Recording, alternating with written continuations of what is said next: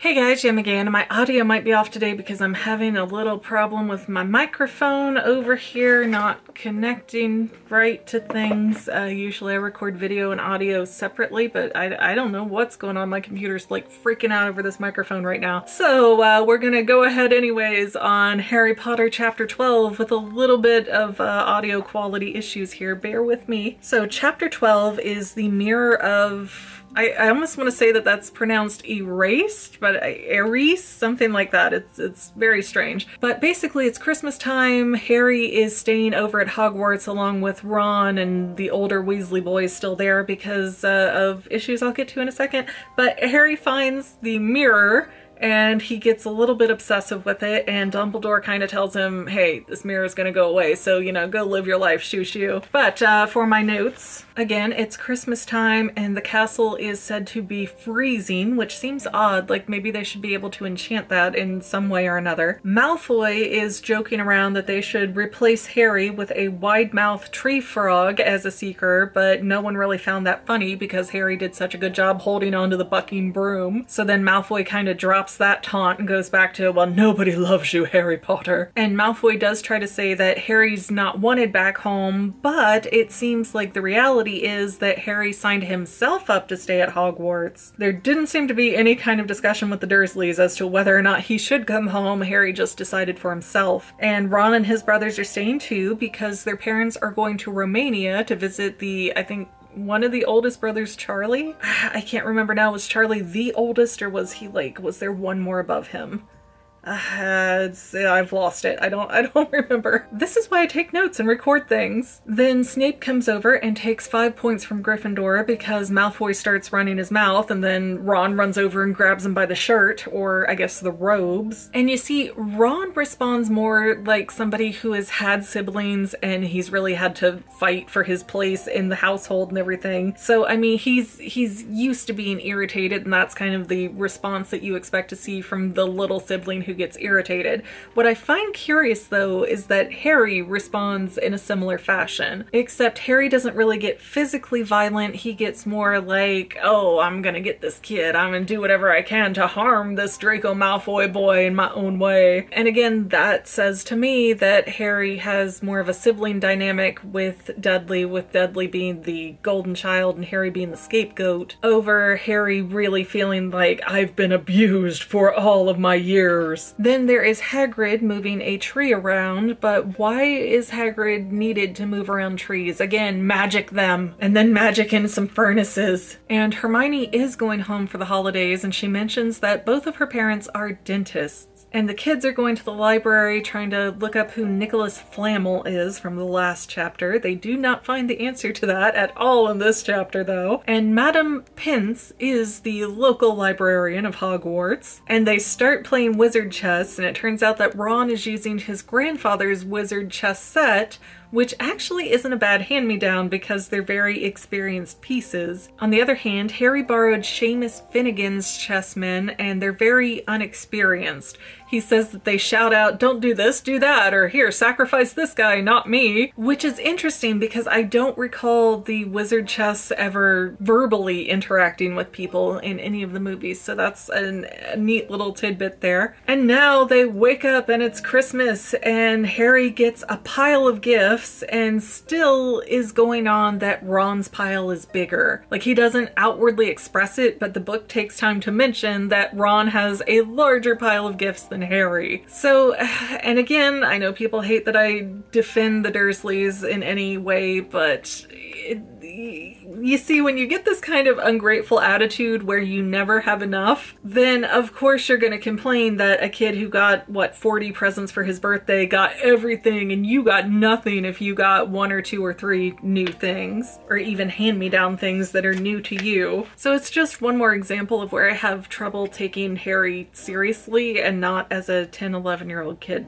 whining. So for the gifts, we have Hagrid that whittled a flute, Mrs. Weasley that made made Harry a sweater. Hermione gave Harry a large box of chocolate frogs, and who knows, gave Harry his father's invisible cloak. Harry also got a little, I don't know, package, I think they said, from the Dursleys that said, We received your message and enclosed your Christmas present.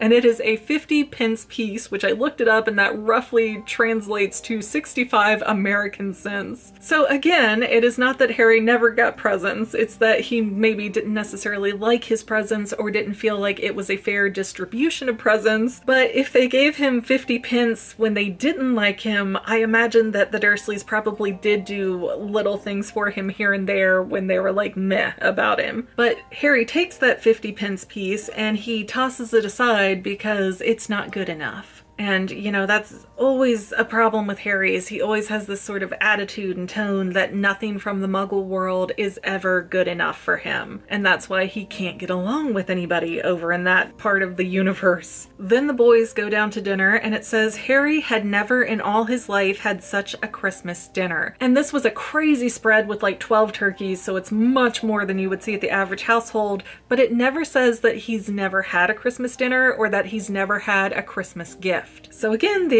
exaggerations are in there if you care to read between the lines and find them. The book then also goes on to slam the Dursleys again by saying they usually bought feeble muggle party favors, which were plastic toys and paper hats. Oh, such trash. But here, the favors, which apparently came from crackers, included white mice, luminous balloons, a grow your own warts kit, and a new wizard chess set. So of course, that's going to be so much more appealing appealing. There's so much more to offer there. But now Harry uses his invisibility cloak. He wants to get into that restricted part of the library that has the dark art stuff that he can't get into normally. And Filch ends up hearing something because one of the books screams and he reports to Snape that he found somebody snooping in there but couldn't physically find them. And then Harry gets by this mirror and sees his family in there and Harry doesn't recognize any of them at first, which is curious because does that mean they're ghosts then? It would be one thing if he stepped in the mirror and like, hey, that's my mom, hey, that's my dad, but that's not what happens. He's he really had to study and say, oh wait, she has the same eyes as me. He has the same hair as me. That old dude in the back has wobbly knees. This is my extended family that I've never really heard about. So there, there's something curious about that mirror that I, I think it's more than what they're describing. And then Ron stands in front of the mirror later and sees himself older as the head boy and he's won the house and Quidditch cups. So he's just the captain of the Quidditch team. He's the best. He's done more than his brothers ever could. Huzzah! And when Harry keeps coming back to the mirror. Eventually he gets caught by Dumbledore and told it is the mirror of Irised, Irised, Iris, I, erased. I don't, that's what it seems to make the most sense. Irised. And Dumbledore can be invisible without a cloak. When Dumbledore looks in the mirror, he sees thick woolen socks as a gift instead of the books that everybody else gives him. And uh, when Harry goes back to bed, he says Dumbledore may not be quite truthful in what he said. And uh, that's sort of the question I would like to leave everybody with today is what do you think is going on with that mirror? It's one thing to show somebody their heart's deepest desire, but if you don't even know how extended your family is and things like that and who would be included or even what your own parents look like, how would the mirror know to give you what you want when you don't know what what you want looks like, if that makes sense? Other than that, I think it, it was almost a dry chapter. There wasn't a lot of dialogue going on. There was a lot of very abrupt time jumps where we're from a few days before the break to right before the break to Christmas Day to going beyond it. And whew, I'm running out of breath. But it just, I, I, I don't know. It, it seems like, and I, I know as a dyslexic person I shouldn't complain, but it seems like they're cutting out a lot of the chapters. And this isn't an abridged copy of the book or anything, but it just, it feels like things are going too fast in a lot of places if that makes sense, hopefully. And then the next chapter is called Nicholas Flamel, so I would bet you that they're gonna get some more resolution going on there for who that is. Overall though, I'm hoping that the book picks up in the next chapter because The last few, I mean, not that they're bad, but it just felt really draggy. And especially when you can kind of see around the corners to know what's happening, it's, it's a touch boring. But aside from that, I guess I will let you guys go and thank you so much for making it to the end of this video and we'll see you next time, family members. Well, family members, we're almost done, but I want to invite you to hang out with me in some other places. I'm on Twitter and Instagram as my own personal self, and I have a Facebook page too, but I mostly just post photos over there. And sometimes people say, Hey Megan, I want to mail you something. How do I do that? Easy. Just click the About tab on my channel page, and my most current P.O. Box info will be right there. I also run another channel, The Family. It's really a hodgepodge channel where we might post anything. Oh yeah, and I also sell shirts and stickers and stuff with the Fanily and the Fangirl logos. If that is your cup of tea, I have a link in every description of every video. Finally, if you want to help out the Fangirl channel and make sure I'm putting out video essays for years to come, the best way you can help is by subscribing and watching more of my videos, whether they're new, old, whatever. Maybe even share one or two on social media, help spread the word. People who watch to the end of videos like you helps to tell the site, hey, this is a good video, we should recommend it to other people. So if you made it this far, leave me a comment of something like, hey, I made it to the end. Love ya. See ya next time, family members.